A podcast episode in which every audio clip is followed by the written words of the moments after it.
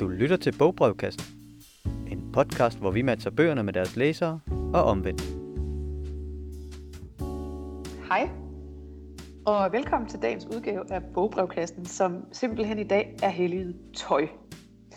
Øh, for det er jo sådan, at klæder skaber folk og alt det der. Øh, I skal ikke forvente sådan en stor øh, faglitterær gennemgang af tøjets historie og så videre, fordi det handler faktisk primært om tøj i skønlitteraturen.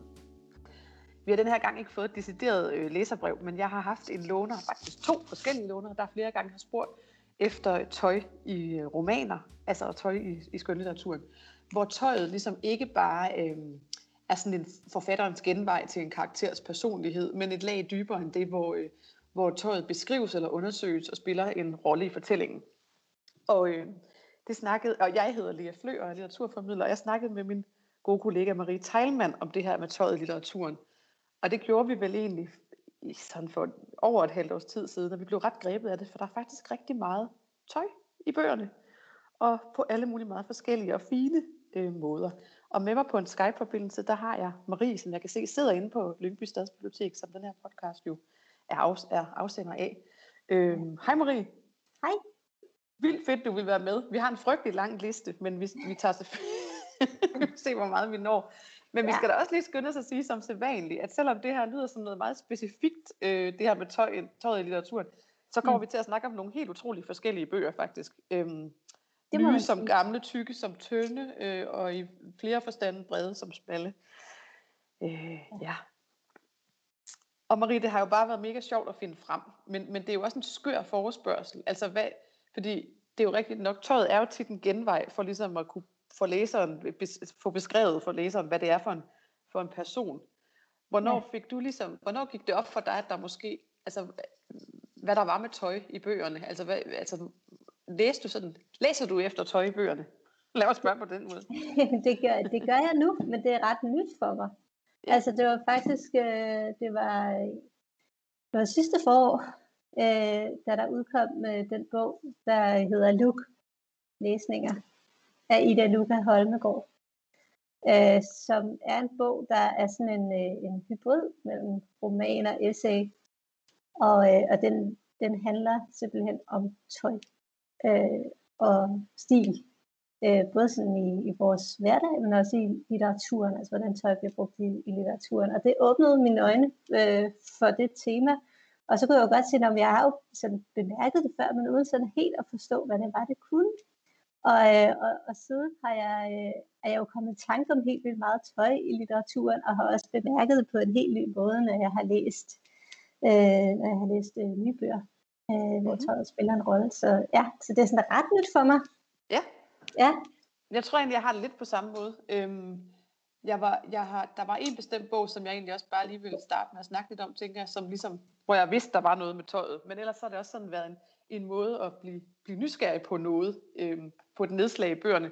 Det er jo tit sjovt at finde sådan nogle temaer. Der er jo typisk mange, også mange andre temaer i de fleste af de bøger, vi har med i dag. Øhm, men altså det der med at lave det her temalæsning, det, det er faktisk ret, øh, ret sjovt. Sætte nogle gode post i. Ja, og så øh, hvis man er sådan en, der har en læsedagbog, så lige notere alle de der temaer, der tit er på tværs. Øh, ja, men den jeg i hvert fald var sådan ret home, home safe i, i forhold til tøj, det er Virginia Woolfs Orlando. Så den lægger jeg ud med. Orlando er virkelig en øh, sådan en en wolfsk enfant terrible på en eller anden måde. Den udkom i 28, og den kan alt muligt forskelligt. Og blandt andet så bliver hovedrollen, hvad, 400 år? Ja, i hvert fald over 300 år. Øhm, og, og, og skifter også køn undervejs, og har virkelig mange forskellige øhm, livs, hvad skal man sige, faser i sit liv. Øh, mm. Men hele tiden er der faktisk mange refleksioner over, over tøjet. Øhm, og for eksempel så, øhm, Orlando, det er vores hovedperson, som først er sådan en ung yndling, som, som adelsdamerne forelsker sig i, og så siden bliver en, en skøn øh, kvinde, og meget øh, sådan handlekraftig kvinde, og så ender også til sidst med at være en mand igen. Øhm, sådan helt konkret, altså en helt naturlig, uden vedkommende havde bedt om det, øh, kønsforvandling, der sker. Der står faktisk lige efter øh, den første kønsforvandling, øh, der står, Claire er måske nok forfængelige bagateller, men siges dog at have vigtigere funktioner end bare at holde os varme. De ændrer vores syn på verden og verdens syn på os. Og så fortsætter fortælleren med et konkret eksempel på, da Orlando er blevet til en, øh, er vågnet op som kvinde og skal med et skib, og hvordan øh, hun så øh, øh, øh, pludselig, fordi hun har et skørt på, øh, som der er jo er sådan meget feminin skørt, så kommer der en og sætter et solsejl op. Øh, så det er ligesom i kraft af skørtet, at der bliver skabt en handling fra en af, en mm. af, af skibets, øh, ja, øh, hvad hedder det, en kaptajn eller officer eller sådan noget. Og øh, ja, og det der med, hvor meget øh, tøjet, det, det ligesom genererer handlinger og fordrer øh, ting, det, det er sådan meget gennemgående i, i bogen. Ja. ja, du har også læst Marie. Ja. Og det er jo også flere gange, altså noget af det, som jeg synes, som jeg, blev, jeg, jeg genlæser den ofte med forskellige perspektiver, og denne her gang jo virkelig med, med tøjet. Og der synes jeg, det er sjovt det der med, at, at der sker jo det, at der er jo et eller andet, hvor det ikke er så vigtigt, om det er mand- eller kvindetøj. Og på et tidspunkt, så, træ, så tager øh, Orlando jo også nogle øh, bukser på, som på det tidspunkt er der både mænd og kvinder, der går i dem. Ja, de øhm, tyrkiske så, bukser. De tyrkiske pluderbukser der, ja. Så, ja. på et tidspunkt, så, så det er ikke altid sådan de store kontraster, der er mellem mand- og kvindetøjet typisk. Det er også bare sådan, ja, at, at, at det ligesom kan, kan gå på tværs af køn, og det synes jeg jo egentlig var, det, det er sådan en vildt moderne bog på mange måder. Mm. Øhm, hun skriver også et sted sådan, pyt nu med, at han var blevet et andet køn, og det er jo, altså, altså det er sådan, hvor der, der er en masse forskelle mellem kønnene, men der er sådan en masse, hvor det, hvor det bare sådan går lidt ud og ind imellem hinanden. Øhm, ja, for eksempel også her, hvor hun så først er blevet, har været en mand, og er blevet en kvinde, så skriver hun, øhm, hvordan, hvordan øhm, Orlando ligesom også bare udnytter at ligesom være hjemme i begge, i begge typer tøj. Buksernes redelighed vekslede hun med skørters forføriskhed og nød, nød begge køns kærlighed i lige mål. Og så starter hun morgenen med at tage kimono på, og så går hun ud i haven i sine knæbukser, og så, så tager hun en blomstret kjole på, fordi der kommer en adelsmand, der skal fri til hende. Og så om natten, så tager hun øh, fra top til tå, øh, tager hun øh, tøj på som en komplet, komplet adels, adelsmand, for så ligesom at gå på øh, have natlige eventyr der. Og det er jo mindre farligt som, som, som manden, som kvinde. Så der er virkelig et potentiale i det der med at kunne øh, at være flydende øh, inden for kønnene. Ja. Jeg ved ikke, er der en, lægger den direkte op til en af dine? Det gør den faktisk lidt, øh, fordi øh, en bog, som jeg, øh, som jeg synes byder på rigtig mange sådan, øh, sjove tøjskildringer, det er Wilhelm Meisters læreår af Goethe. Øh, jeg læste den så også altså ret kort tid efter, at jeg havde læst Luke første gang. Så, så jeg tror også, jeg var sporet ind på det, men jeg, altså det, det tror jeg ville være uanset. Det fylder rigtig meget i bogen, og det gør det nemlig også på den her sjove øh, måde, hvor kønnene er sådan relativt øh, flydende i deres tilgang til tøjet. Og det synes jeg er interessant, fordi det er sådan, jeg tror bare, der er mange, der tænker på Goethe som sådan lidt macho, eller sådan lidt øh, handelefant, ikke? Men, øh, men den måde, hans mandlige helt i Wilhelm Meisters læreår øh, forholder sig til, til tøj. Det er egentlig sådan en måde, som, som jeg synes, vi er kommet til at forbinde sådan med noget kvindeligt, altså sådan en optagethed af tøj og materialer, som med tiden er blevet en kvindelig ting, men efter den her bog at dømme, altså ikke var det dengang. Nu kan man sige, Wilhelm Meister er sådan en lidt forfængelig helt. Han, han har sådan lidt anti-helt over sig. Øh, så det, man kunne argumentere for, at det er noget, man Goethe måske også har brugt til sådan at få ham til at, at netop fremstå lidt ekstra forfængeligt. Men altså, det er så, det, der bliver gået så meget i detaljer med det, øh, så jeg, jeg synes alligevel, at det, øh, at det må ligesom være... Øh, altså, det, det er bare tydeligt, at Goethe også er fascineret af det på en eller anden måde. Jeg ved ikke, om, om jeg skal læse lidt op af det måske. Jo, giv os lidt Goethe ja. da. Ja. Han, øh, og han her, det er altså Wilhelm Meister, han gik stadig mere op i sit tøj. Han syntes, at en vest, som man kunne have på under en kort jakke, måtte være det helt rigtige. Ja, Lea, jeg tager den lige igen, fordi Siri fandt på at blande sig. Øh, Siri havde noget at sige om Goethe. Tag det lige igen. Siri havde ikke noget relevant at sige, vil jeg sige. Okay. Han gik stadig mere op i sit tøj. Han syntes, at en vest, som man kunne have på under en kort jakke, måtte være det helt rigtige til en vandringsmand. Et par lange bukser med broderier og et par snørestøvler hørte vel også til vandrerens sande dragt.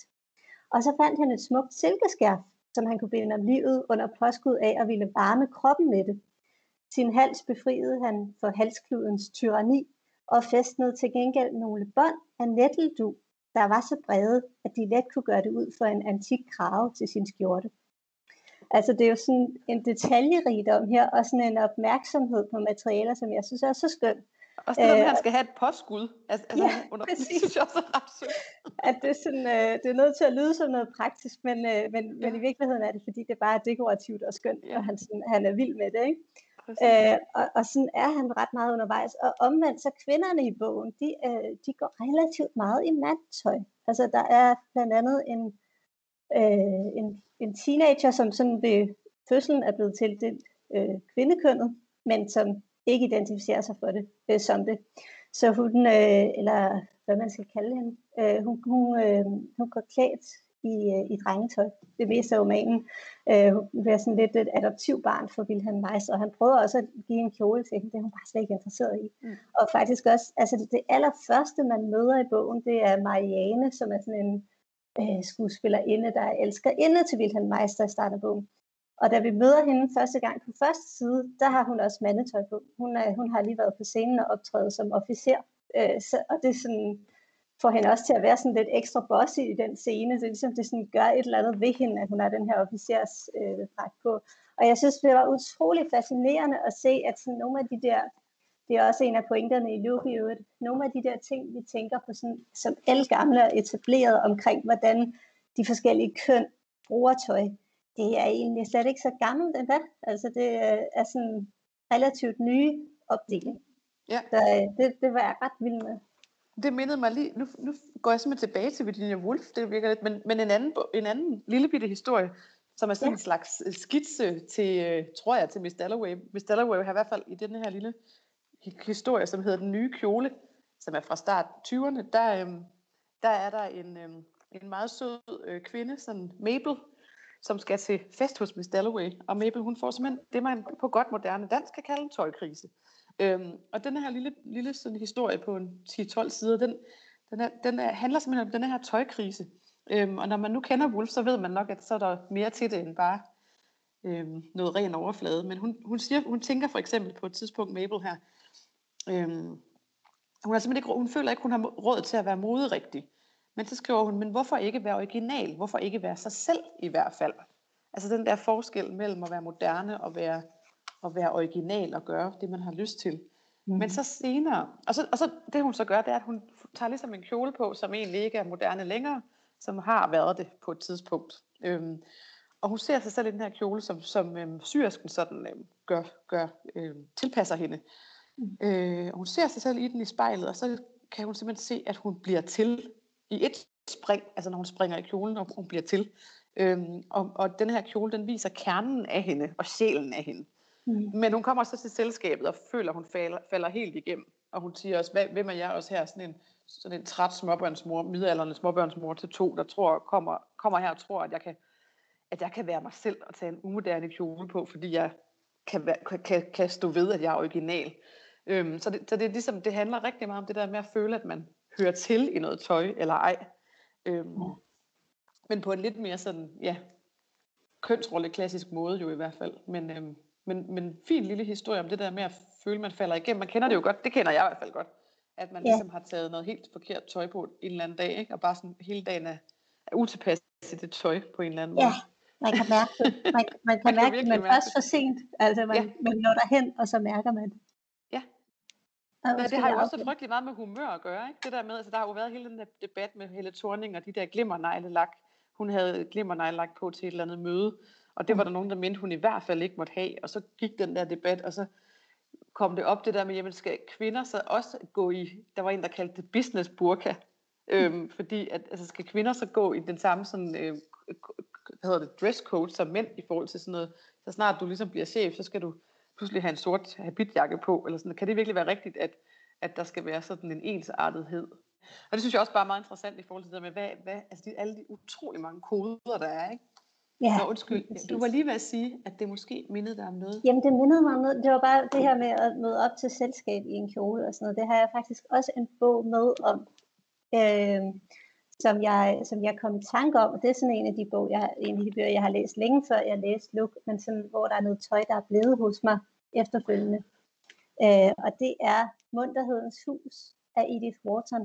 den handler rigtig meget om det der med, hvordan kvinder bliver læst gennem deres tøj. Den er så skrevet sådan lige godt 100 år efter Wilhelm Meisers læreår, og der er sådan bare sket, kan man se en meget skarp opdeling af det der med tøj og mænd og kvinder, og hvad man sådan kan tillade sig at gøre i det tøj.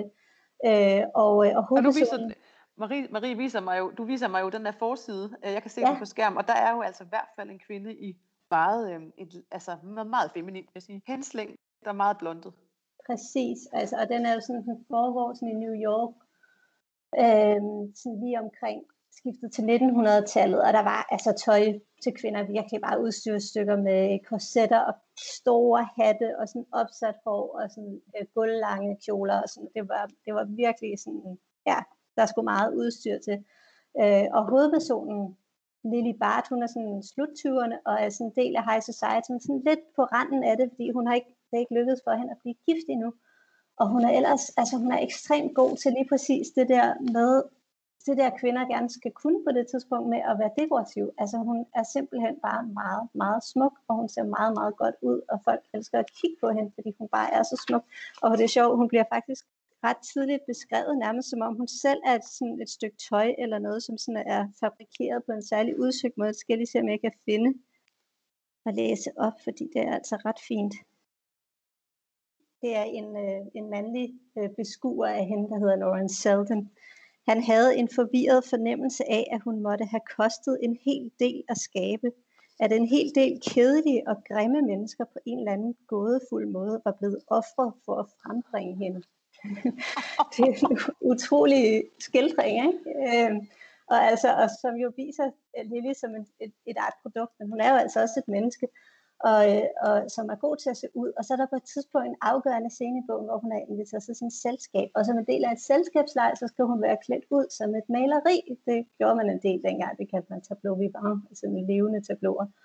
Og, øh, og hun har så valgt et, sådan, et øh, maleri af maleren Joshua Reynolds, som hedder Mrs. Lloyd. Og det har hun valgt helt bevidst, fordi øh, i modsætning til de her store kjoler med korsetter, og det hele fylder meget, så er Mrs. Lloyd klædt i sådan en meget, meget enkel kjole, som er sådan nærmest sådan lidt natkjoleagtig, så den er egentlig lidt våd, og man kan se en masse af hendes skikkelse, og hun har en meget, meget flot skikkelse. Så man tænker jo umiddelbart, at det var da sikkert et godt valg, fordi hun, altså hun ser jo mega godt ud, og alle er også sådan, okay, wow, det er virkelig sådan, det, altså hun løber med al opmærksomheden der. Men det der sker, er, at fordi hun jo bare ser ud, så har hun ikke noget greb om fortællingen i sit eget liv. Så det løber helt af sporet for hende. Øh, altså det bliver sådan lidt et, et Nå, negativt hun bliver, Hun bliver selv den overflade, som hun ligesom altså, ser ud som, eller hvad?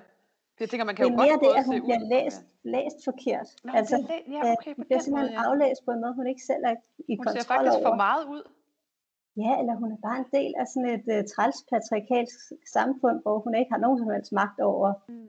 hvad hun har lyst til at få læst ind i det her. Hun, hun har jo bare gjort det, fordi ja, jeg ser godt ud i det her. Men de forskellige mænd, de ser det sådan, som noget sjovfuldt, og der er især sådan en af hendes bejlere, som er en, faktisk en gift mand, der føler sig sådan stødt på manchetterne, fordi han føler ligesom, han ser det som en provokation af ham, at han ligesom, der er noget, han ikke, her, han ikke har fået. Og det bliver sådan starten til sådan en derut for Lily, øh, kan jeg sige, uden at sige for meget. Øh, så det er sådan en tøjscene, der får øh, virkelig uoverskuelige konsekvenser, fordi at, at hun lettere bliver aflæst på en måde, hun slet ikke har kontrol over selv. Aha. Det er ret interessant, synes jeg, fordi jeg synes tit, man møder den der med sådan, at jamen, kvinder har måske tidligere ikke haft så meget magt, men så har de jo virkelig kunne udtrykke sig gennem tøjet. Øh, og det er sådan en af de bøger, der sådan viser, at ja, men det har de jo ikke rigtig kunnet, fordi det var ikke dem, der besluttede, hvordan det blev modtaget, og dem, der, der blev talt om det bagefter. De kunne Nej, bare se ud i situationen. Så øh, ret øh, fascinerende tøjskildringer. Der er flere øh, tøjscener undervejs. Det var en perfekt bro til min næste, øh, som var som, som nu er min næste, tænker jeg, i forhold til det der med en nøglescene, der handler om tøj, fordi jeg sidder her og flagrer med Mara Lees øh, Future Perfect, som er sådan en håndfuld år gammel. Øhm, og Future Perfect er en bog, der i det hele taget har øhm, især en helt bestemt type kjole øhm, som omdrejningspunkt. Og der er også flere sådan scener i den, hvor tøjet virkelig spiller hovedrollen. Den handler om, øhm, om syrsken Dora, bare det, at det er en syrske, der har hovedrollen, som har øh, sønner, teenage-sønnerne Trip og Lex, og de får på et tidspunkt, især Trip, får en, en veninde, der ikke helt passer ind i det her skånske øh, landsbysamfund. Det gør de heller ikke, Dora, Trip og Lex. Øhm, og hende her veninde hedder Chandra. Chandra, hun gider for eksempel kun sige cirka et ord om ugen. Hun mener, at folk de overforbruger ord. Øhm, mm. Der er alt muligt sådan. Der er, der er nogle virkelig interessante teenager faktisk, og en meget sød, øh, lidt sådan en mor, der, der har det lidt svært ved at, at passe ind. Men hende her moren har noget rigtig meget på, på scene. Øhm, og det hun har på sinde, det kommer simpelthen her. Det er blevet øhm, Lucia-tid, og øh, Chandra og Trip er med i Lucia-optoget. De har begge to malede ansigter og røde læber. Dragterne er mere synlige end noget andet. Ganske vist er de, lang, er de lang, lange ligesom de andre kjortler, men alt andet ved dem er forkert. De glimter og gnistrer, de sidder mærkeligt. Skyggerne de, kast, de kaster er ikke lige og slanke. Tværtimod, alting hænger, stikker ud og synes at folde sig indad. Den store kjole bruser på en upassende måde, som hvidt skund hen ad gulvet, og inde i det hvide et lyserødt for, der synes at vokse for betragterens blik. Og så næste dag i lokalavisen, der er det interview med syrsken til de her kjoler, som bliver meget sådan omtalte. Mm. Og det er selvfølgelig Dora selv. Og Dora fortæller, at det er fordi, hun er ved at lave en kollektion, der hedder Atelier Anderledes. Og hun siger, det er en kollektion med smukt festtøj til mennesker, der ikke umiddelbart kan gå og løbe. Måske halter de, eller de sidder eller ligger ned. Atelier Anderledes skaber tøj, der er tilpasset alternative eller stillesiddende bevægelsesmønstre og imødekommer deres behov. Så det med at give Chandra og, øhm, og, øhm, og sin egen søn øh, det her tøj på trip, øhm, det er ligesom en happening øh, for at vise, jamen sådan her føler folk, der ser anderledes ud, det er når de tager det helt almindelige syede tøj på. Øhm, fordi det her tøj er syet til nogen, der enten sidder i kørestol eller ligger ned, eller har en klumpfod, eller mangler en arm, eller noget andet. Øhm, og det har hun rigtig meget på sinde, at ligesom lave en kollektion, hvor folk kan føle sig, de folk, der plejer at føle sig totalt fremmedgjorte i det almindelige tøj, kan føle sig hjemme. Ja. Øhm, ja, og det er det ene spor i handlingen, det er den her kollektion, og, og he, i det hele taget sådan noget med at passe ind. Der er sådan en masse familiemønstre, der, der går rigtig skidt. Chandra kommer fra sådan en familie, hvor det hele skal være helt inden for nogle rammer. Det kan hun ikke finde ud af. Og hun bliver sendt på, på øh, pigehjem på et tidspunkt, og der bliver det også beskrevet. Altså det med et tøj og, og syning og sådan noget, det er sådan egentlig både indlejret sprogligt i romanen og som, og som tema, men her er det i sproget. Der siges om det her pigehjem. Det er et sted, hvor pigerne er som dårligt siddende kjoler, ikke nødvendigvis af dårlig kvalitet, men så ringe forarbejdet, at ingen vil, ingen vil have dem længere.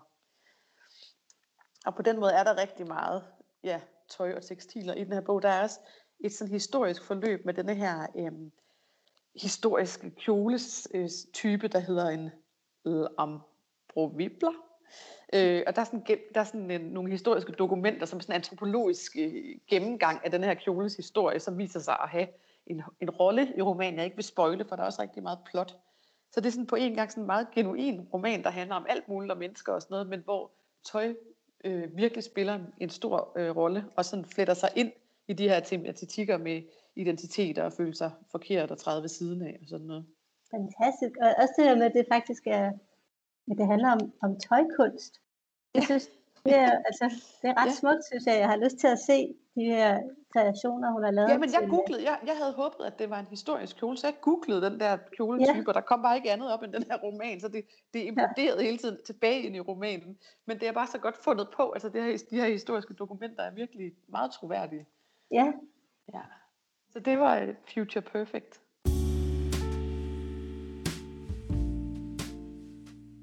Jeg har lyst til at nævne en sidste øh, sådan kønnet tøj ting. Mm-hmm. Så skal jeg nok stoppe med det. Fordi det her... kom, kom endelig. Jeg har også en mere af dem. Er det rigtigt? Nå, det var godt. Ja. Jamen, øh, det er bare fordi, jeg, jeg, øh, jeg synes, der er et overset tøjsted i Lykkepær. Og det er jo ellers sådan, det er jo sådan lidt Den sætning har jeg aldrig sagt før, Marie. Et Nej, det tænker jeg også. i Lykkebær. Ja. ja. Øhm, og jeg synes, at, øh, altså, at, det, øh, at det er synd, fordi det er et, faktisk et af mine yndlingssteder i Lykkepære. Den havde jeg også læst, inden jeg sådan egentlig fik mit tøjfokus på læsning. Men det, det er sådan et af de steder, der står tydeligst for mig. Der er jo i Lykkepær den her kvindelige nogen kalder hende hovedperson, jeg vil sige biperson egentlig, som hedder Jakobe, som er en fantastisk øh, øh, skikkelse i, i bogen, og er sådan en love interest for hovedpersonen Per. Øh, og hun er sådan en lidt atypisk øh, øh, inde, fordi hun er egentlig ikke sådan, hun er ikke sådan klassisk smuk, og hun er egentlig bare mere bare sådan meget øh, handlekraftig og, og enormt godt begavet og sådan. Hun har så det her kærlighedsforhold til, øh, til hovedpersonen Per, og, øh, og det har altså for Jakobe en ret sanselig karakter også. Altså hun er simpelthen bare vild med ham. Hun synes, han er så lækker, ikke? Og de har sådan virkelig noget sammen der. Hun er meget tiltrukket af ham. Og det er der så sådan en, en aften til et selskab, hvor hun ligesom har tydeligvis ville øh, vise gennem sit tøj. Og det kan jeg, jeg kan bare så godt lide det sted. Altså der er sådan, generelt er Jacob en, en, øh, en spændende figur, men det er sådan det sted, jeg allerbedst kan lide hende. Og, øh, og det lyder sådan her. Øh, Per blev pludselig ganske grå i ansigtet af raseri det her til det her selskab, da han ser Jakobe. Jakobe havde nemlig haft det uheldige indfald at lade sin kjole sy med et endog temmelig dybt udskåret liv, hvad hun absolut ikke havde figur til. Den erotiske betagethed, hvor i hun havde ventet sin brudgom, til lige med visse lykkelige erindringer fra deres elskovsmøde, havde forledt hende til denne ubesindighed. Men hun ramte her Per på hans mest følsomme punkt. Han havde lagt mærke til, at et par herrer havde trukket på smilebåndet af hende, da hun kom ind. Og han ville derfor i begyndelsen slet ikke se til den side, hvor hun var. Åh oh, nej. Det er bare så... Så krummende kan man lige gang. Det, det er simpelthen... Ej, hvor er det ja, tavligt. Det er så tavligt, fordi det er jo bare så... Altså, hun, hun, hun er så fantastisk her, synes jeg. Altså, hun har simpelthen ville øh, vise ham øh, sin, sit begær ja. gennem sit tøj. Og det er jo så enormt fint, og så bliver det taget imod på den måde der. Og jeg synes, altså det er sådan, det er også sjældent, at man får lov at se en sårbarhed gennem tøjvalg. Det minder jo lidt om det, du også læste op fra, fra kjolehistorien. Mm, øh, ja, med tøjkrisen. Yeah. Ja, altså jeg ved ikke, øh, hvor meget af Jakobe mærker det selv, men det er jo i hvert fald sådan, det bliver taget imod, ikke? At det er sådan, åh, det var skudt ved siden af det der Jakobe, ikke? Og man bare tænker, ej, ved du hvad, go for it, Jacob, det er, det er jo så sejt, det der. Så øh, det er sådan et, et, et lille sted, øh, som jeg synes er... Det var et fint sted. Jeg kunne for eksempel overhovedet ikke huske det. Nej, og det siger det så meget om både Per og Jacob. Ja, fordi ja, ja, man får ondt af hende også, ikke? men altså, primært synes jeg bare, hun er, at det, det er sejt af hende. Den ene handlekraftige kvinde til den anden, så, fordi jeg sidder her med der er sådan en hylde nede i vores kældermagasin på biblioteket, jeg så godt kan lide, at det er sådan nogle, hvad hedder de, hedder de 0,4? Nå, men sådan kloge mennesker, der skriver om alt muligt klogt. Altså hvor de bare sådan skriver og løser deres tanker. Øhm, og jeg har siddet her med Karen Bliksens uh, øh, Dogeotypier fra 1951, og det var egentlig oprindeligt nogle radio øh, forelæsninger, tror jeg vi kalde dem, hvor Karen Bliksen bare fik taletid i radioen, og så snakkede hun bare om alt, og hun synes egentlig, jeg tror, mit indtryk er, at hvad som helst hun selv sagde, synes hun nok selv var meget begavet. Øhm, og hun har kaldt dem dagu, dag, du, øh, så dårligt fransk, daguerreotypier, altså den her gammeldags øh, form for øh, fotofremstilling, fordi at som hun selv siger, nogle af de ting, hun, nogle af de emner, hun behandler i bogen, er nogle ting, der foregik for længe siden, og fordi hun også selv, altså mange af hendes yngre venner, de siger, at hun, ja, en kreds af mine unge venner har slået fast, at jeg er 3000 år gammel.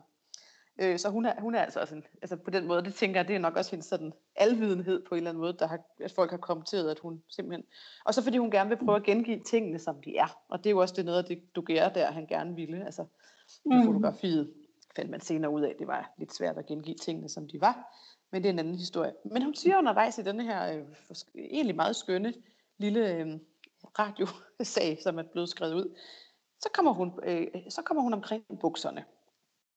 Det bliver ofte hævdet, at bukser ikke er klædelige for kvinder, og jeg kan samstemme i denne dom, men må tilføje, at de heller ikke er det for mænd.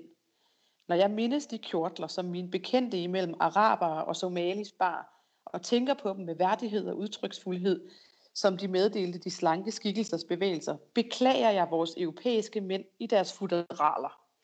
Og hun fortsætter så med det her med, at store mænd kan simpelthen ikke have stramme bukser på. De store antikke optrin, Sokrates død, Caesars mor på, på Capitolium, er uforenelige med enhver forestilling om bukser. Moses havde aldrig nogensinde i bukser kunne slå vand af klippen. Og det synes jeg, det, det vender også helt lidt tilbage til det der med, at, at kønnen ikke altid er så øh, centrale i forhold til det her med tøjet. Nej. Fordi at det er da både grimt til kvinder og mænd. Jeg synes, den var meget forfriskende. det er enormt fint. Og den er, det er der også, der er også et, helt afsnit i Look, der handler om det der med ja, sådan netop nederdelen, eller skørtet, eller hvad man skal sige, så, så, altså, så slet ikke er så øh, øh, udelukkende kvindeligt, som vi godt kan lide at gøre det til. Som nu nævnte vi Moses der, ikke? som vi aldrig kunne se for os i et par bukser, for eksempel. Så, det der, der var mange, mange af den slags eksempler. Det kan være, der er en pointe med det. Man bør ligesom tænke lidt bredere. Ja, det bør man jo helt klart. Det er jo ingen grund til at begrænse sig øh, mere, end man behøver. altså det synes, jeg, det synes jeg også, det er noget af det, der er fedt ved de her altså, tøjfokus generelt, at det, er jo sådan, det går jo også op med en, at det er sådan den vildeste legeplads jo, hvis man først ligesom giver sig selv lov til det, ikke? At, at jo, lege med alt det, som, som tøj kan. Øh, både sådan i forhold til, hvad for nogle signaler det udsender, men også sådan, hvordan det føles at have på kroppen. Hele den der taktile følelse, det er jo også noget af det, litteraturen kan være rigtig godt til at beskrive. Ikke? Jamen, jeg har taget det næste, jeg har taget med, er noget med sådan, jeg er blevet lidt fascineret af, af tøj som gaver i litteratur. Fordi det er sådan, jeg, altså jeg ved ikke, jeg tror der er mange, der har det sådan, jeg ved i hvert fald, at min egen øh, øh, kæreste, han har det sådan, at han, øh, han er meget nervøs for at skulle give mig tøj som, som gave til julegave eller fødselsdagsgave, eller sådan, fordi han er simpelthen bange for at ramme skævt. Det er sådan lidt en sårbar ting, når man giver nogen øh, et stykke tøj, fordi og rammer man nu lige det, de gerne vil have. Og så jeg har sådan, øh, jeg er blevet interesseret i steder i litteraturen, hvor tøj bliver givet som en gave. Og øh, det gør det blandt andet i øh, Ida Jessens En ny tid, som beskriver øh, et ægteskab mellem øh, hvor den øh, meget skønne kvindelige hovedperson, som er sådan relativt varmblodig, og så sådan lidt af en knudemand, som er lægen Weekend. Øh, og, øh, og ja, han er ikke sådan den, der viser de store følelser. Men så er der på et tidspunkt, hvor at, at, øh, at han alligevel har formået det, og det er så fint, synes jeg. Øh, det er på et tidspunkt, hvor at den kvindelige hovedperson her, hun har haft set en øh, kimono, øh, sådan en, en reklame for en kimono i avisen, og der har hun sådan bare lidt henkastet vist ham, øh, mens de sad begge to og læste avis, og, sådan, og, og på en eller anden måde fået tilkendegivet, den synes hun er flot. Og så, øh, så det lyder sådan her. En morgen for mange år siden sad jeg og studerede et reklamebillede af en morgenkåbe, mens Vigand sad overfor og læste en anden sektion. Jeg foldede avisen om, øh, jeg foldede avisen om billedet, da jeg rejste mig. Til jul et par måneder efter fik jeg morgenkåben. Hvid med røde striber. Faktisk havde jeg helt glemt den. Det var bare en luksus, jeg havde visket til i alt privathed en morgen. Og ikke noget, jeg havde troet skulle være muligt. Op i mine øjne sprang den som en vild overraskelse den juleaften, og jeg sprang ham om halsen. Det var vist den, du godt kunne lide, sagde han. Jeg har den stadig. Han har mange gange ville give mig en ny, og han har også gjort det, men jeg holder af den stribede, den fra avisen, den fra den morgen. Og det er bare et utroligt smukt øjeblik, ikke? Og, jeg synes, og samtidig så synes jeg, at den der, det lyder helt vildt lækkert med den der rød og hvidstribede kimono, sådan lidt bolsjeagtigt. Altså man bliver virkelig solgt på den med meget få midler, fra Ida Jessens side her, ikke? at den, sådan, den står for ens blik som ja, sådan en helt særlig kærlighedsgave. Det, øh, ja. det, det blev jeg altså meget øh, rørt over. Ja, også det ekstravagante i sådan en kimono derude på heden, eller det er sådan meget, altså det er jo sådan, ja. at ja, de ja, lever så, så nøjsomt ellers. Ja. ja. Nå, hvor fint. Ja, så fint. Og han er, altså, han er nemlig også, der er også et andet sted i bogen, hvor hun sådan, han, han har ret god smag med de der ting, hvor hun sådan står og, og kigger på hans Øh, øh, der har hun ham ikke mere på det tidspunkt, han er død, men han, han har efterladt sin sæbeduftende skjorte, og, sådan, og det står hun også sådan og dvæler ved, det synes jeg bare er så utroligt smukt. Så det, er, det, det, det rører mig meget. Har du flere gaver med tøj i litteraturen? Jeg elsker, den, jeg elsker den, det utroligt skarpe fokus, du har der. det er lidt det er niche. det er niche, ja. ja. I hørte det, det først jeg... i bogbogkassen. Lige præcis, ja. Øh, ja, det har jeg lidt. Øh, eller det er sådan, i hvert fald lidt derhen af, det er noget med låntøj. Mm-hmm. Øh, og det er fra øh, Helle Helles Rødby Putgarden, som er sådan en bog, hvor jeg heller ikke, sådan, da jeg læste den første gang, havde gjort mig klart, hvor meget tøj spiller en rolle i bogen. Det gør det faktisk rigtig meget. Og der er især sådan en, øh, en meget øh, rørende situation på et tidspunkt, at øh, den handler jo om den her øh, kvindelige hovedperson Jane, og hun har boet sammen med sin mor og sin søster, sin store søster Tine, og de har virkelig været sådan, altså helt symbiotiske øh, i det her familiefællesskab. De har så mistet moren efterfølgende, så, så bogen består af sådan en masse minder også om tiden, hvor moren stadig levede. Og der var et tidspunkt, hvor at øh, Jane, hovedpersonen, hun sådan ikke, øh, mens moren stadig levede, Jane ikke rigtig orkede at gå til en klassefest, og havde egentlig meldt afbud, og så var moren sagt, ved du hvad, du, det, du kunne godt trænge til at komme afsted. Og få sådan ligesom skubbet hende afsted. Jane er meget sådan hjemmemenneske. Hun vil egentlig bare gerne være en del af den der symbiose derhjemme, men bliver sådan skubbet afsted, blandt andet fordi moren siger, øh, ja, så Jane siger, nu har jeg med lavbud, og så siger moren, ja, du kan vel lave det om igen. Du må låne min blå bluse med foldeærmerne. Tre timer senere stod jeg på busstationens toilet med nyvasket hår og skiftet tøj. Tiden var løbet fra vores mors blå bluse for flere år siden, men jeg havde ikke ville sove hende. Så hun, hun tager den her blå bluse med, så fordi det, hun kan godt se, det var en, en kærlighedserklæring, øh, og, og tager den med og har den i en pose resten af aftenen. Så kommer hun så hjem senere og sidder og taler med moren inde i stuen, mens moren sidder og, og ser fjernsyn. Øh, og så går det op for hende. Altså senere, da jeg stod på mit værelse og tog tøjet af, gik det op for mig, at jeg ikke havde skiftet tilbage til vores mors blå bluse med foldærmerne, før jeg kom hjem. Den lå stadig i plastikposen, men hun havde slet ikke sagt noget, selvom jeg var sikker på, at hun havde opdaget det. Jeg lå vågen det halve af natten. Jeg kunne hverken udholde mit eget bedrageri, eller den følelse, det måske havde forårsaget. Sandheden måtte have runget i stuen, mens vi sad og drak kaffe. Og det er sådan, ja, og det gør jo så ondt, øh, især fordi moren jo så ikke er der mere. Men der er enormt meget sådan noget, når man først bliver opmærksom på det i Røde Putgarden. De låner hele tiden hinandens tøj, og det bliver sådan en del af den måde, de er fuldstændig sammenfiltrede. Mm. Øh, Jane går enormt meget i Tines tøj, og, øh, og sådan låner nylonstrømper og skinstøvler af hende. Altså, det bliver selvfølgelig også en måde at tegne tidsspillet på, fordi den foregår i 1980'erne, og det er sådan noget meget 80'er-agtigt tøj, de går i. Men det bliver også, synes jeg, en måde at vise, hvor, øh, hvordan de, altså de, de er meget sammengroet i den her familie. Der er også på et tidspunkt, da moren er død, så bliver det beskrevet, hvordan Tine står og græder ned i, i Janes blond, øh, blonde krav. Og det er jo sådan, igen sådan typisk 80'er stykke tøj. Men det bliver også sådan en, et øjeblik, hvor at menneskerne og tøjet, de, de smelter sammen. Mm. Så øh, det, det er sådan enormt fint og godt, godt brug af tøj, synes jeg det der, du siger med, at når menneskerne og tøjet smelter sammen, det har jeg også et ret sødt eksempel på. Jeg vil ikke snakke om den ellers, fordi jeg har blandt andet lige interviewet hende og sådan noget, så vi har været omkring hende, men Karoline Albertine Minuas Hummerens skjold, som blandt andet handler om, om den her mor til de tre børn, de tre børn er sådan det, man, man hører mest om i, i romanen, men moren er altså også til stede øhm, øhm, sådan efter sin død. og moren hun beskriver her, hvordan hun går i parken, da børnene de var små. Så går hun som sådan en vraltende and gennem gennem parken med de små på en række, iklædt, eller række efter sig. Ja. Øhm, det var for deres skyld, jeg gik klædt som en praktisk blomst. I butikkerne overså jeg sorte og elegante, og det sorte og elegante, og valgte i stedet mønstre og farvekombinationer, jeg tænkte ville glæde dem. Øh, jeg iførte mig fodtøj, der tillod mig at sætte i løb uden fare for at vrikke om og falde. Og, og altså sådan, hun skriver, altså på siden efter skriver hun sådan, øh, hvordan, hvordan hun, sandhed, sandheden er, at jeg var skabt til at elske. Så selvom at, at hende mm. her moren havde et meget stort øh, M i sin morrolle og var skabt til at elske, så ved hun, så hun selv bevidst om sit fravalg af det her elegante mm. Og sexede, og, og tilvalg af det, som børnene ville kunne lide. Det synes jeg også bare var en meget rørende lille betragtning. Ja, det er virkelig sådan en uh, tøjs og kærlighedserklæring. På Fuldstændig, en helt ja. Måde. ja. ja. Så sidder jeg med, og nu altså, en helt anden slags bog, Beklædning imod kvinder af Anne Boyer, som er ja. sådan en, øhm, først var jeg ved at sige, at det er nok nogle essays, og sådan noget, men i virkeligheden synes jeg mere, det er betragtninger og strøtanker, og måske det, man tidligere kaldt aforismer. Øhm, hun skriver om hvad som helst, skulle jeg lige så sige. Øh, blandt andet om at sy. Hun er begyndt sy, fordi hun kan ikke finde ud, finde ud af at skrive lige for tiden, så hun syr i stedet for. Efter at have opgivet litteraturen, var det let at blive fixeret på ideen om en enkelt trøje, en med to dele, ingen opslag, ikke engang påsyede ærmer.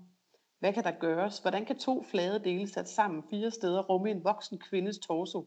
På ingen måde flader med arme, der ofte er i bevægelse.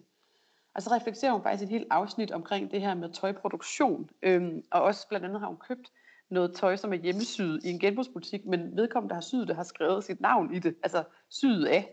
Øhm, så den måske, måske også med en bevidsthed om, at de kom videre ud i verden, og hvordan hvis øhm, øh, fortælleren hers eget tøj vil komme videre ud i verden, så ville det i hvert fald virkelig blive, altså øh, øh, det, det er noget tjusk. Man skal aldrig kigge på hendes for, fordi det er faktisk noget tjusk.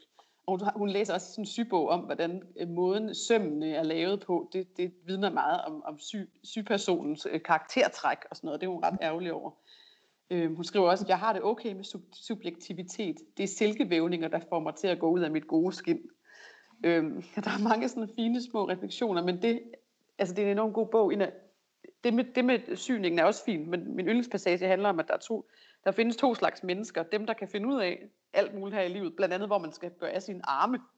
Og så folk, der synes alt muligt kan være rigtig svært, for eksempel at elske, eller at have et job, eller at smøre en madpakke, eller hvor man skal gøre af sine arme. Altså skal de være foldet foran, eller skal de hænge ned langs siden, eller hun har bare sådan nogle ret fine, ja, små øhm, betragtninger. Det er en virkelig sød bog på under 100 sider. Ja. Som, ja. ja. Det var min sidste tøjbog. Har du flere?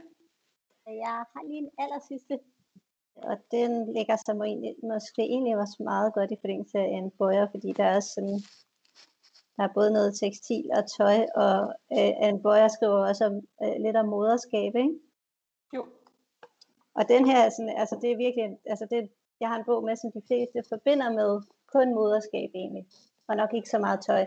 Og det er mit arbejde af Olga Ravn, som vi også øh, har haft nævnt her, her i, i bogbrevkassen tidligere, så jeg vil heller ikke gå meget ind i den. Men jeg synes bare, at det er sådan et sted, hvor det også, altså der er, er faktisk, tøj spiller en ret stor rolle. Og det er måske heller ikke overraskende, fordi Olga Ravn er jo også øh, en, der på Instagram for eksempel også øh, naturfarver og tøj, som forholder sig meget til stof og tøj. Men, øh, men jeg, jeg er bare meget vild med, øh, med den måde, det sådan, øh, bliver integreret i det. Øh, hvordan, ja, det er også lidt et emne, vi har været inde på før, men egentlig sådan kærligheden gennem tøjet. Øh, altså sådan kærlighedserklæringer gennem den måde, man forholder sig til tøj på. Og den handler jo meget om at blive mor. Øh, og i det her tilfælde er det så øh, hovedpersonen Anna, som er ved at hænge babytøj op, efter hun, hun er blevet mor. Øh, hun hængte tøjet op på tørrestativet på altanen, når han sov, og han det så hendes lille søn. Hun glattede det ud og lagde det omhyggeligt sammen. Før hun fødte, vaskede hun alt det babytøj, hun havde samlet og strøg det, inden hun foldede det sammen og pakkede det ned i en kasse, hun havde gemt på bunden af garderobeskabet, sammen med en grå bamse, der lignede en pingvin. Hendes yndlingstøjdel var en postkasserød heldragt i uld, med en lynlås foran kantet af en hvid bord. En juledragt. Det var en tilnærmelse gennem genstande. Hun forstod barnet gennem de ting, der tilhørte barnets verden. Hun forstod, at barnet voksede på dragternes skiftende mål. Og det, ja, det synes jeg var så utrolig øh, smukt og skønt. Ja, det er en virkelig fin betragtning. Men jeg kan jo sige, altså også både i forhold til Anne Brøger og, og Olga Ravn her, altså vi er jo nok også, der kommer vi jo også nok ind på noget, der siger lidt om, hvorfor der bliver udgivet så meget om tøj i øjeblikket. Altså der er måske også sådan noget i tiden, der er interesseret i det her med, hvordan bliver tøj til, og sådan, uh, hvordan er det syet, og hvor kommer det fra, og kan man uh, upcycle genbrugstøj, og kan man sådan... Ja, og jeg synes også, at nogle af, selv, selv nogle af mainstream-mærkerne er også begyndt at tale mere om det der med stil frem for mode, og sådan noget, at noget af det skal kunne holde. De producerer det så ikke, så det kan holde, men at stilmæssigt kan det holde, og måske en gang bliver det igen produceret, så det rent faktisk kan holde. Det leder mig altså over til, vi har jo altid sådan noget natbordslæsning, Maria, det plejer at skulle være noget helt andet. Vi har, ikke, vi har ikke lovet det noget helt andet i dag, så jeg kan bare, altså jeg kan tage den, jeg har på mit natbord, som ja. simpelthen hedder Vores tøj, verdens ressourcer til tekstilindustriens kompleksitet og fremtid. Og den er skrevet af, af to sådan tekstilentreprenører, som simpelthen øhm, har sat sig for, at de vil prøve at ændre det med, at tøj skal være så utrolig øhm, dårligt for, øh, for miljøet. Øhm, og de gennemgår simpelthen for eksempel sådan noget med, øh, hvor, hvor mange liter vand, der bliver brugt på at producere en helt almindelig t-shirt, og jeg ved ikke hvad, de er enormt. Det er meget fint, altså sådan, man, man kan ligesom læse, jeg har ikke læst fra ende til ende, jeg læser sådan rundt ud fra, hvad for nogle kapitler, jeg synes lyder interessante. Og jeg læste lige i går, har jeg læst om greenwashing og green øhm, øh, øh, hushing. Jeg kendte ikke til greenwashing, men greenwashing er jo det her, når et, et, et tøjfabrikant for eksempel vil fremstå mere øh, grøn, end vedkommende måske er. Øhm, at det bliver sådan, altså at, at de sådan gør det sådan til at, til at være sådan lidt mere heldige, end de egentlig er. Mm. Øh, men, men på baggrund af det, det kommer jo fra whitewashing, ikke? og det er det der, man, man, man vasker brandet grønt. Mm. forsøger at fremstå mere bæredygtigt. Men på baggrund af det, der er simpelthen også kommet greenwashing, som er en term for de, mænd, de, øh, de firmaer, der ikke vil gå ud og sige, vi, prøver, vi gør det her, fordi det er bæredygtigt, men prøver nogle bæredygtige øh, øh, øh, former af, for at se det. Men de siger ikke, de gør det, fordi hvis de først har sagt, de gør det, så bliver der holdt øje med dem, og holdt øje med, om de nu bare er greenwasher. Så ja. derfor så, så, så meddeler de ligesom, hvis de er bange for at få, få pryd i dagpressen, som de her to skriver. Øh, så derfor så prøver de ligesom nogle, nogle, øh, nogle, øh, øh, nogle andre former af, for at se først, om det virker. Og det er altså greenwashing. Og på den måde bliver man bare utrolig meget klogere, synes jeg. Jeg synes egentlig, altså jeg har ikke tænkt mig at læse den fra ende til anden, men jeg synes, når jeg sådan bare laver nedslag, så synes jeg, at den er ret øh, fin. Der er blandt andet også der er sådan en manual til sidst om, hvad man selv kan gøre som forbruger. Jeg har i flere år prøvet at købe en flistrøje, men det kan jeg ikke rigtig få gjort, fordi jeg ved, hvor dårligt lige præcis den type mikroplast er for, for grundvandet, når det først kommer ud i det her. Sådan noget. Så jeg ved ikke, hvordan jeg skal købe en flistrøje. Altså, der er simpelthen ikke information nok de steder endnu. Men der er den i hvert fald meget god, sådan helt omvendt alle de her skønne øh, fiktionsbøger, hvor man bare ja, har gode historier og store tanker, så det er altså meget lavpraktisk, men også rigtig vigtigt, synes jeg. Ja. Så skal vi ikke slutte af, jeg kan se, skal vi ikke slutte af med, med den, skulle jeg lige med det lavpraktiske, eller har, har du en natbords ting, du også vil... Øhm? Ja, men den er jo ikke, den er ikke tøjrelateret, så, så øh, den jeg har liggende på natbordet for tiden, så øh, måske... Jamen, nævn den bare, hvis den er god. Jamen, jeg vil læse øh, Jesper Wongsungs øh, Kvinde set fra ryggen, som udkom i sidste uge, og handler om... Lige præcis, ja. Ah. Øh, så øh, det, den er ikke specifikt tøj-relateret, øh, men øh, jo, jeg vil sige, fordi jeg, jeg så netop har vidst, at vi skulle optage det her, så har jeg det bemærket, at der indtil flere gange er blevet beskrevet øh, Men Marie, nu skal det jo heller ikke være en hemmelighed, vi to også er meget glade for kunstnere i skønlitteraturen. Mm, det er en anden litter, den, det, kom, det kan jeg også, kommer jeg også til at høre meget mere til, for det er ligesom en ongoing ting, vi to har, ikke? Præcis. Yes. Så der kunne den godt komme med til den tid. Så kan vi jo høre mere om den. Nemlig. Mm-hmm. Jamen fantastisk, du ville være med for, på forbindelsen live fra Lyngby, Marie. Det var skønt, jeg, jeg måtte. Altså, vi må jo sige, at vi håber, at, det, at folk har fundet noget at læse. Måske primært, hvis de er interesseret i tøj i litteraturen, men også bare nogle gode bøger, selvom man synes, tøj er lige, ligegyldigt. Ja, og hvis ikke der var nogen af de bøger, der sagde noget, så altså, endelig øh, bare læg mærke til det i, hvad I ellers læser. Det dukker op meget mere, end man tror det, og det giver altså et uh, skønt perspektiv på meget, mange forskellige slags bøger. Jeps. Og hvis der er andre behov for, øh, for, for læsevejledning og læseanbefalinger, så er det som sædvanligt bare info man skriver til. Så bliver vi så glade. Tak for i dag. Hej. Hej.